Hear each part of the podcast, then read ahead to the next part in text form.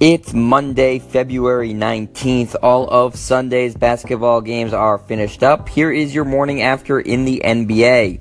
It was the All Star game on Sunday featuring Team Steph Curry and Team LeBron James in the first year of a new format for the game.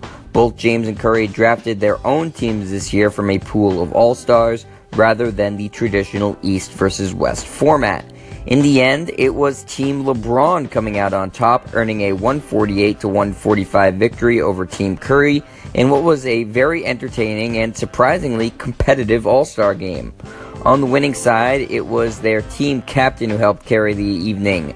LeBron James led the contest in scoring with 29 points, grabbed 10 rebounds, and handed out 8 assists as he took home game MVP honors for the third time in his storied career. Other standouts from Team LeBron included Kevin Durant going for 19 points, 3 steals, 5 assists, and 6 rebounds, Kyrie Irving ending up with 13 points, 9 assists, and 7 rebounds, and Russell Westbrook putting up 11 points, 8 assists, and 8 rebounds. First time All Stars on Team LeBron included Victor Oladipo, Goran Dragic, and Bradley Beal, who finished with 7, 2, and 4 points respectively. On the losing side, Damian Lillard and DeMar DeRozan each time they tied a team high with 21 points.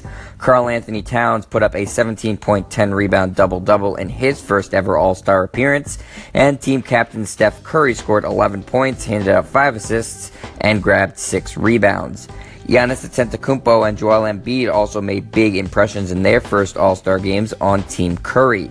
The Greek Freak scored 16 points and hauled in 7 rebounds, and Embiid put up 18 points, blocked 2 shots, and grabbed 8 rebounds in the loss.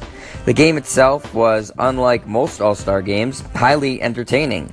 Though the final score was still astronomical, it didn't approach the laughable levels it had in seasons past. Whether it was a more even distribution of talent or the fact that the players were more motivated by the new draft format, for most of this year's All Star game, we saw high level competitive basketball being played. That's not to say that there wasn't a fair share of spectacular dunks and plays that defined the All Star game, or that there wasn't plenty of examples of players fooling around, but for the most part, it was an exhibition game that everyone involved took seriously. The All Stars put on a really good show for fans, and at the end of the day, that's what this game is for. The league now has several days off for players to rest, and the regular season will resume this upcoming Thursday. That's the buzzer for this edition of the morning after in the NBA. I'm Jet Stryer, and this is your home for the best quick hitting sports news only on Anchor.